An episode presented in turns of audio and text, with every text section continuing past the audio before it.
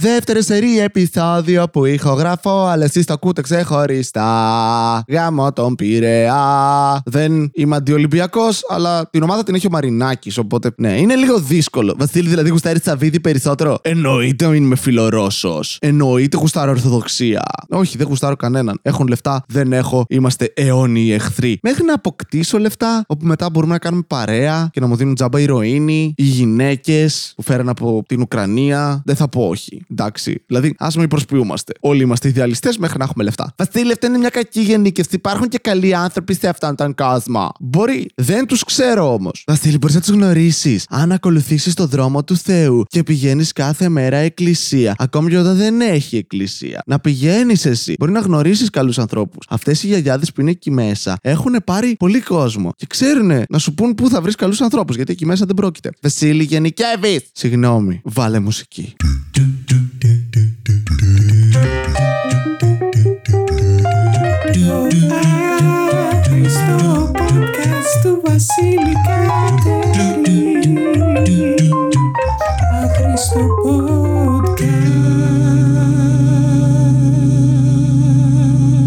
Αυτή τη μουσική ήλπιζα θα είναι κάποιος ψαλμός. Έχω καιρό να ευχαριστήσω τον Θάνο τον Αυγερινό για το intro αυτό. Περιμένουμε κάποια στιγμή να βγουν τα αποτελέσματα των Πανελληνίων που δεν έδινε, αλλά έκανε 10% το οποίο πλέον είναι 4% γιατί περίμενε 3 χρόνια για να το κάνει. Μήπως και έρθει η Θεσσαλονίκη και μπορέσει να κάνει intro για το podcast καινούριο που έχει υποσχεθεί. Επίσης, αν θέλετε να πάτε να ακούσετε το podcast του που λέγεται Καφές Πάλι και Σπατάλι, το κάνει με ένα φίλο του, τον Νίκο, που είναι rapper, υποτίθεται, και ο Θάνος είναι κωμικός, υποτίθεται. Είναι πολύ κακό podcast, αλλά είμαι στο τελευταίο τους επεισόδιο που είχαν βγάλει και είναι πάρα πολύ κακό επίσης. Αν θέλετε να ακούσετε άλλο podcast, μπορείτε να ακούσετε το μόνο ντροπή του Κώστα του Κουτάνη, το Μαρμελάδα Φράουλα, μην το ακούσετε του Στέλι του Ανατολίτη, γιατί έχει ήδη πάρα πολύ κόσμο. Α μην πάει άλλος. Δεν αξίζει, δεν χρειάζεται. Νομίζω έβγαλε και κάτι καινούργιο το οποίο λέγεται με λίγα λόγια και μιλάει για τους αγαπημένους του κομίστες, ανθρώπους που δημιουργούν κόμικ. Επίσης, τέλειο, αν ακούσει αυτό το podcast που δεν το ακούς, έχω τα κόμικ σου, τα Sandman, του Gaiman, το σπίτι μου τα τελευταία τέσσερα χρόνια. Όποτε θες μου λες να στα δώσω, το ξεχνάω συνέχεια. Οπότε ναι. Και τώρα που κάναμε αυτό, χρησιμοποιήσαμε το podcast για να δώσουμε ένα μήνυμα σε έναν άνθρωπο που δεν το ακούει, ας συνεχίσουμε. Ετοιμάζω θεωρητικά κάτι με την αδερφή μου το οποίο θα είναι σαν κόμικ. Αλλά η αδερφή μου είναι καλών τεχνών, έχει πάρα πολύ ταλέντο, αλλά δεν ξέρει από κόμικ. Ούτε εγώ ιδιαίτερα. Αλλά έχω γραμμένες ιστορίες τις οποίες της έδωσα και προσπαθεί να τις αποδώσει σε κόμικ. Αυτό. Μια πληροφορία για κάτι που εν τέλει όταν δεν γίνει, πείτε μου Βασίλη, γιατί δεν το έκανες αυτό; Και θα σας πω γιατί είμαι ηλίθιος. Και γιατί υπόσχομαι πράγματα τα οποία εν τέλει δεν θα εκπληρώσω. Α, όχι, αυτό ήταν για τη σεξουαλική μου ζωή. Συγγνώμη. Ναι, το κάνω αυτό. Θα σου κάνω αυτό. Βασίλη, γιατί δεν το έκανες αυτό; Δεν ξέρω πώς γίνεται. Και κλαίω, ξέρω εγώ, στην αγκαλιά της. Και με τώρα είσαι υγρή. Ναι, είναι το 64ο επεισόδιο. Ηχογραφείται απευθείας μετά το 63ο επεισόδιο. Όταν λέω απευθεία εννοώ σε απόσταση μισού λεπτού ξεκίνησα να ηχογραφώ το δεύτερο. Που σημαίνει ότι αυτό τώρα θα έχει λογικά καλύτερο ρυθμό από το προηγούμενο. Ή όχι. Απλώς θα αρχίσει να πονάει η φωνή μου. Που δεν γίνεται να πονάει η φωνή σου εντωμεταξύ. Πονάει το λαρίκι σου. Μπήκα βαθιά αγορίνα χτες. Μπήκα. Ναι, κύριε. Σχεδόν έκανα εμετούλη. Αστεία για παιδοφιλία. Είμαστε καλά, είμαστε καλά. Είμαστε πάρα πολύ καλά. Να ρωτήσω κάτι. Ποιος έθεσε και πότε έθεσε ότι η ηλικία των 18 σε καθιστά ενήλικα. Δηλαδή δεν ήταν πάντα τα 18. Υπάρχει κάποιο βιολογικό χαρακτηριστικό το οποίο στα 18 σε κάνει άνθρωπο, ας πούμε, ολοκληρωμένη προσωπικότητα. Επομένως, μπορείς να ζήσεις μόνος σου τώρα. Ή απλώς κάποιος είπε, λοιπόν, πόσα χρόνια μπορεί να αντέξεις έναν άνθρωπο τον οποίο φροντίζεις; 18, εντάξει, 18. Οκ. Okay. Τόσο είμαι υποχρεωμένος. Ωραία. Φύγε από το σπίτι μου τώρα, μαλακισμένο 30χρονο γουρούνι. Γιατί να κάνεις σεξ και να αναπαραχθείς μπορείς από μικρή ηλικία σχετικά. Δηλαδή κάπου 13, 14 μπορείς. Και σαν είδος, δηλαδή, αν μας επέτρεπες και δεν υπήρχε κάποιο κοινωνικό πλαίσιο το οποίο μας απαγόρευε, με εισαγωγικά απαγόρευε, να κάνουμε οικογένεια, γιατί μιλάμε σαν ζώο αυτή τη στιγμή, θα έκανες συλλογικά οικογένεια από τα 14. Εφόσον ο στόχος είναι η αναπαραγωγή, θα έκανες όσο νωρίτερα μπορείς την απόπειρα να διαιωνίσεις το είδος σου, να μεταφέρεις τα άθλια γονίδια σου σε κάποιον απόγονο, ώστε μετά να πεθάνεις. Αλλά κάποτε αρχίσαμε να ανεβάζουμε το μέσο όρο ηλικίας, φτάσαμε κάπου στα 78-80 και είπαμε, ξέρεις τι, δεν μπορείς τώρα από τόσο μικρός να γάμα, ζήσε και λίγο. Οπότε δεν μπορείς να γαμίσεις νόμιμα πιο πριν. Βασικά μπορεί να γαμίσεις άμα είσαι 14 ή μπορούν να σου την πούν, ας πούμε. Είναι νόμιμο να έρθει ένας πατέρας με μια καραμπίνα προστατεύοντας την κόρη του από εσένα που την αποπλάνησες. Δεν ξέρω, νομίζω, νομίζω έχει να κάνει με τη διαφορά ηλικίας. Και με το πόσο μικροδείχνει ή όχι, γιατί αν βρεις ένα τριαντάριο που μικροδείχνει. Υπά, υπάρχουν κάτι τέτοιοι τύποι. Επίσης, αν είσαι παιδόφιλος και μικροδείχνει, τον παίζεις με τον εαυτό σου στον καθρέφτη. Επίσης, εγώ που τον παίζω με τον εαυτό μου στον καθρέφτη, είμαι παιδόφιλος, τι γίνεται; Hm, Τροφή για σκέψη. Στο άχρηστο podcast με τον Βασίλη Κατέρη. Ποιος αποφάσισε ότι τα, ξέρεις τι, στα 18 μπορείς να κάνεις αυτό; Και σε άλλες χώρες είναι στα 21 πίνεις όμως. Αλλά οδηγείς από τα 16. Δηλαδή βάλαμε αριθμούς μαλάκα. Απλά κάποιος λέει, λοιπόν, ποιος είναι ο αγαπημένος σου αριθμός από το 1 έω το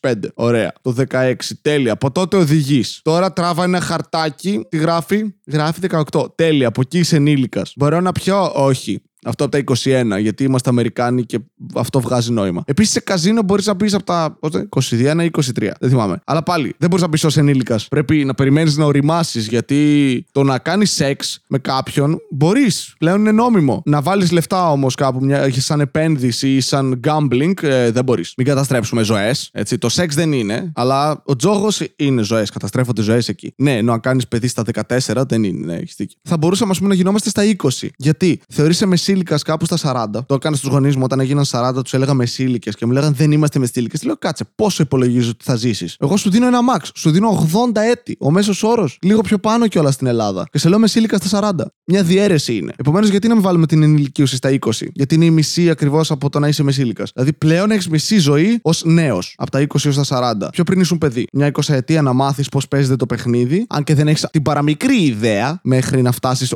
80 και να πεις Τώρα κατάλαβα πώ γίνεται. Fuck! Και πεθαίνεις. That sucks. Γι' αυτό το, το Benjamin Button βγάζει νόημα. Γιατί να μην ξεκινάς ως γέρος, που δεν μπορείς να κάνεις τίποτα, χέζεσαι πάνω σου, κλε και σταδιακά να μην κραίνει. Και όταν πλέον θα έχεις οριμότητα, να μπορείς να κάνεις τα πάντα μαλάκα. Να είσαι, ξέρω εγώ, 20 χρονών, όπου θα είναι σαν να είσαι 60. Νοητικά θα είσαι 60, αλλά το σώμα σου θα κάνει πράγματα που μπορεί να κάνεις 20χρονο. Μαλάκα, να έχεις την εμπειρία του σεξ ενός 80χρονου και να μπορείς να τα κάνεις αυτά με στο σώμα ενός 20χρονου. Καύλα! Να έχεις αποκτήσει όλη τη γνώση του πώς γίνεται μια σωστή γυμναστική, του πώς πρέπει να τρέφεσαι και να είσαι 20 χρονών. Όλα τα προβλήματα υγείας να μην υπάρχουν. Και μετά απλά να γίνεσαι μωρός σταδιακά, να θυλάζεις και να μπαίνεις μετά σε ένα μουνί για πάντα. Δεν, δεν είναι κακή ζωή. Καθόλου κακή. Η φύση έκανε λάθος. Βλέπετε, θα έπρεπε να το κάνει έτσι. Γιατί και όταν γεννιέσαι και όταν λίγο πριν πεθάνεις, πάλι ανήκει σε δύο ευ- ευάλωτες κοινωνικές ομάδες. Είσαι πολύ εύκολο να πεθάνεις. Έχετε προσπαθήσει ποτέ να σκοτώσετε μωρό; Όχι, δοκιμάστε το παιδιά εξαιρετικό. Έχει ένα σαφάρι ειδικό σε ένα νησάκι κοντά στην Καραϊβική. Θα βάλω link below. Ή γέρο, ας πούμε. Γέρο, γέρο, ρε φίλε, δε- έχει πολύ πλάκα να σκοτώνεις. Γιατί υπάρχουν τόσο εύκολοι τρόποι. Δηλαδή, μπορεί- απλά μπορεί να το σμπρώξεις και να μείνει ο θώρακα στο χέρι σου πάνω και το υπόλοιπο να φύγει. Έχετε δει αμάξι να χτυπάει γριά. Είναι τέλειο. Είναι μαλάκα σαν, σαν ταινία σπλάτερ. Ε, Χτυπάει ο προφυλακτήρας και έχεις ένα κεφάλι να πετάει στον, και να καρφώνεται στο παρμπρίζ του επόμενου οδηγού. Βασίλη, γιατί τα ξέρεις όλα αυτά; Ε, δεν μπορώ να μιλήσω γιατί αν το πω μετά θα πρέπει να σας σκοτώσω. Και πόσο λατρεύω όταν βλέπω ανθρώπους που είναι νέοι και γιορτάζουν τα γενέθλιά τους. Βασίλη, τι εννοείς είναι νέοι, εσύ δεν είστε. Όχι. Αισθάνομαι γέρος από τότε που γεννήθηκα. Αχ, σκάτω ζωή. Μας πέταξες στου δρόμους. Αλλά αυτό που νέοι άνθρωποι γιορτάζουν τα γενέθλιά τους τόσο πανηγυρικά, σε φάση μια τεράστια τούρτα, αλκοόλ, σφινάκια, το οποίο είναι αλκοόλ, φασώματα. Και είσαι εσύ, γιατί, τι χαίρεσαι, είμαι 17 πλέον. Και έχεις υποχρεώσεις, πρέπει να κάνεις φορολογική δήλωση. Τι σου αρέσει στο να είσαι 18, πιο πριν σε φρόντιζαν, πιο πριν δεν είχες ευθύνες, δεν είχες αφημί, δεν έπρεπε να δουλέψεις ή να έχεις δικά σου λεφτά. Τώρα σταδιακά αυτά θα συμβούν. Και σιγά σιγά ενώ συμβαίνουν αυτά και ανεξαρτητοποιείσαι, το σώμα σου θα αρχίσει να λέει Fuck this shit. Θα χάσεις γόνατα, θα πονάει η πλάτη, θα αποκτήσεις στενοντίτιδα στο χέρι και αυγενικό. Όχι στο χέρι, αυγενικό. Στον αυγένα, αυγενικό. Σταδιακά οι άντρες θα αρχίσουν να σε παρατάνε. Για... Γιατί μιλάω σε γυναίκα, δεν πειράζει. Θα αρχίσουν να σε παρατάνε για κάποια νεότερη. Αν είσαι άντρας, όλα καλά. Όσο γερνάς, τόσες περισσότερες ελπίδες έχεις να γαμήσεις. Εκτός αν είσαι πολύ κλαρίνο, εκεί όχι. Εκεί το peak σου είναι κάπου εκεί. Είναι κάπου στα 25 με 30 man. Ωραία. Αλλά τι χαίρεσαι. Χαίρεσαι που έχεις γενέθλια δηλαδή. Άντε, πες, είσαι μία μέρα λίγο πιο κοντά στο θάνατο. Οκ, ξεπέρασε το αυτό. Έχεις περισσότερες υποχρεώσεις κάθε μέρα, μαλάκα. Είμαστε χαρούμενοι που είμαστε 17 τώρα. Όχι. Δεν θα έπρεπε. Μ' αρέσει επίσης αυτό ότι τώρα μπορούμε να πιούμε. Ναι, γιατί δεν πίνατε πριν τα 18 όλοι, ρε. Όλη πρώτη φορά στα 18 ήπιαμε. Ναι. Εμένα μου δίναν τσίπουρο ρε μαλάκα από τότε που ήμουν δύο. Όχι πολύ, αλλά έπινε πολύ μόνος μου. Εντάξει, ρε φίλε, στο κρυφτό έχανα. Έπρεπε κάπως να το αντιμετωπίσω. Βρήκα μια παρηγοριά στο μπουκάλι, στο καραφάκι. Χωρίς γλυκάνισο γιατί είμαστε άντρες. Αλήθεια, όταν ήμουν μικρός, οι γονείς μου για πλάκα, ξέρεις αυτό όταν είναι νέοι γονείς και πειραματίζονται μαζί σου. Γιατί τι μπορεί να πάει λάθος, αλλά μπορεί να πάνε όλα λάθος. Όπως ακούτε το αποτέλεσμα. Εμένα, ας πούμε, μου έδινε η μάνα μου καφέ. Φραπέ τότε, έτσι. Δεν είχαμε αυτού που έχετε τώρα. Λάτε, μακιάτο και φραπέ. Αντρίκια, ρε μαλάκα. Ελληνικό και φραπέ. Και αν είσαι πολύ φλόρο, γαλλικά φίλτρο. Είναι πια υγιεινός. Ποιος πίνει καφέ για να είναι υγιή γαμό, για να χέσεις πίνεις καφέ; Και μου έδινε η μάνα μου λίγο και δοκίμαζα και επειδή τον έπινε μέτριο ο πατέρας μου, μεγάλα κιόλας, ήμουνα. μμμ, Καλά, ήμουν και σκατόχοντρος μικρός. Μια μπάλα μαλάκα. Πέντε, τεσσάρων εκεί, τριών ετών.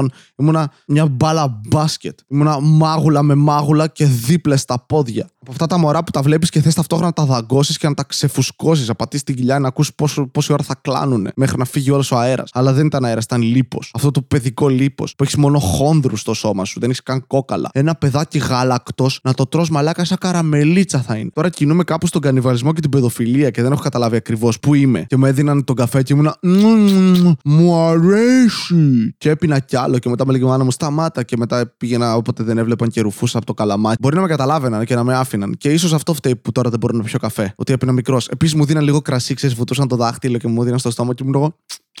Μου αρέσει αυτό το ημίγλυκο. Και πήγαινα μετά και έπινα κρασί από το μπουκάλι, αλλά δεν το ξέρουν ακόμα νομίζω αυτό. Επίσης έπινα αντιβιώσεις μόνος μου. Είχαν το ποστάν σε μπουκαλάκι μέσα στη- στο ψυγείο, πήγαινα και έπινα. Γιατί είχε ωραία γεύση. Επίσης κάτι που δεν έπρεπε να κάνω. Ναι, νομίζω καταλήγουμε σιγά σιγά στο γιατί είμαι όπως είμαι. Γιατί κατανάλωνα ουσίες που δεν έπρεπε. Και τότε που η μάνα μου έκανε λίγη ηρωίνη, είχα πάει και είχα πιει και για τέσσερα χρόνια μετά δεν θυμόμουν τίποτα. Ναι, εκείνη, εκείνη η πενταετία, 5 με 10, δεν την πολύ θυμάμαι. Τι άλλο, τσίπουρο, ρε φίλε. Τσίπουρο, όταν έπινε τσίπουρο, ο πατέρας μου έδινε και εγώ ήμουν. Ε! Ο παππούς με κοροϊδεύε πάντα που έβαζε στο μπουκάλι. Γιατί το κάνουν αυτό, μαλακά. Όλοι με το πλαστικό μπουκάλι του νερού και βάζουν μέσα τσίπουρο ή ούζο. Γιατί το κάνεις αυτό, ρε μαλάκα; Είμαστε κι άλλοι σε αυτό το σπίτι. Και με κοροϊδεύε ο παππούς μου. Πάντα στα τραπέζια με έβαζε νερό και μου έλεγε Ελά, Βασίλη, πιες. Και τον πρώτο καιρό δεν το καταλάβαινα. Εμπιστευόμουν τον άνθρωπο ο οποίος μου ρίχνει 60 χρόνια. Τον εμπιστεύομαι. Λέω δεν θα με βλάψει. Και αυτός ο άνθρωπος για πλάκα βάζει τσίπουρο στο ποτήρι ενός πεντάχρονου. Και ήμουν εγώ. Ε, τι είναι αυτό; Και έκλεγα και μετά αυτός γελούσε. Και ναι, child abuse, ας γελάσουμε, ναι. Έλα ρε Βασίλη, τι είναι child abuse. Όχι, με μεθούσε για να με γαμίσει αυτό εννοώ. Αυτό με το γαμμένο μπουκάλι ρε μαλάκα. Θέλω μια φορά να πάω και επειδή έχει χολυστερίνη να του βάλω μέσα σε κάτι που θεωρεί υγιεινό, κάτι ζάχαρη μόνο για γάλα μαλάκα και, και λίπος. Και να πεθάνει και μετά να είμαι. Ε, είδες πως είναι μαλάκα. Σ' αρέσει; Άντε γάμι σου κάθε φορά αυτό με το κρασί και το τσίπουρο. Ακόμη μου το κάνει. Λες και τώρα θα πιω τσίπουρο, ας πούμε, και θα είμαι. Πω μου την έφερε. Δεν το είδα να έρχεται. Έχω, έχω κόμπλεξ μαλ. Παίρνω από το σούπερ μάρκετ μπουκάλια νερό και τα, όταν τα ανοίγω τα μυρίζω. Είμαι σε φάση. Κάτσε να δούμε τι είναι, μην έχουν αλκοόλ μέσα και με κοροϊδέψουν. Που θα 'ταν γαμάτη φάρσα αυτή. Να πας και να αφήσεις εσύ ένα μπουκάλι, ένα, μια εξάδα νερά γεμάτη τσίπουρο όμως, στο σούπερ μάρκετ και να την πάρει ο άλλος, ο παππούς σου, ας πούμε, και να πάει να πιει και να είναι. Α! Και να σι. Έτσι γίνονται οι πλάκες, μαλάκα. Έλα τώρα στο καροτσάκι σου να σε πάω στο γηροκομείο. Αρχίδι. Το σημερινό επεισόδιο χορηγείται από την ανασφάλεια. Νιώθεις πάρα πολύ ασφαλή στη ζωή σου. Μην κλειδώνεις την πόρτα. Ζήσε όπως ζούσαμε τότε με τη Χούντα. Θέλεις να σταματήσεις να νιώθεις ασφαλής. Μη φοράς προφυλακτικό. Και κάνε one night stand με κοπέλες που δεν γνωρίζεις και γνώρισες στην Γιαννιτσόν. Πλέον δεν έχεις καμία απολύτως ασφάλεια, αλλά έχεις και λίγο ρίσκο ώστε να δεις τι τελικά κόλλησες. Είναι AIDS, είναι χλαμίδια, είναι AIDS με χλαμίδια. Όλα αυτά μπορείς να τα γνωρίσεις με την ανασφάλεια. Δεν σημαίνει αυτό, αλλά έχει περισσότερη πλάκα. Μπορείτε να προμηθευτείτε ανασφάλεια από εμένα όταν με δείτε τυχαία στο δρόμο να κοιτάω τα πόδια μου γιατί ντρέπομαι να σας κοιτάξω στα μάτια. Ανασφάλεια. Γιατί η αυτοπεποίθηση είναι για τους γαμάτους. Και εσύ δεν είσαι. Και αν είσαι, δεν θα έπρεπε να είσαι. Γίνε ανασφαλής. Μπες και εσύ στο κλαμπ το οποίο μπορείς να βρεις το Δεν είμαι αρκετά καλός για σένα, σε παρακαλώ, χωρίσέ με γιατί δεν έχω το κουράγιο να το κάνω εγώ.com και βρες τώρα τον τρόπο να αποκοπείς από οποιονδήποτε άνθρωπο είναι κοντά σου και προσποιείται ότι σε αγαπάει. Ανασφάλεια. Ήταν το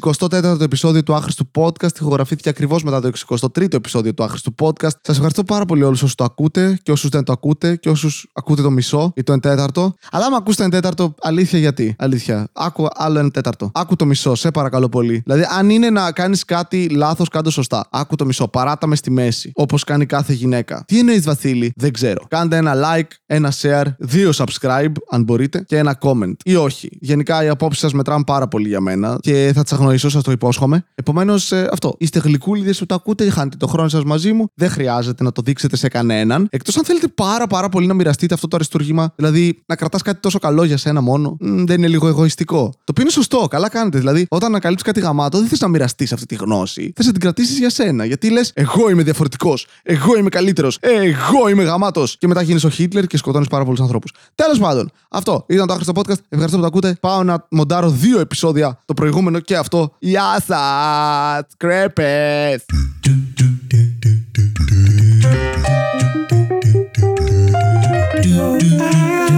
Cristo podcast do Vasily Cateri.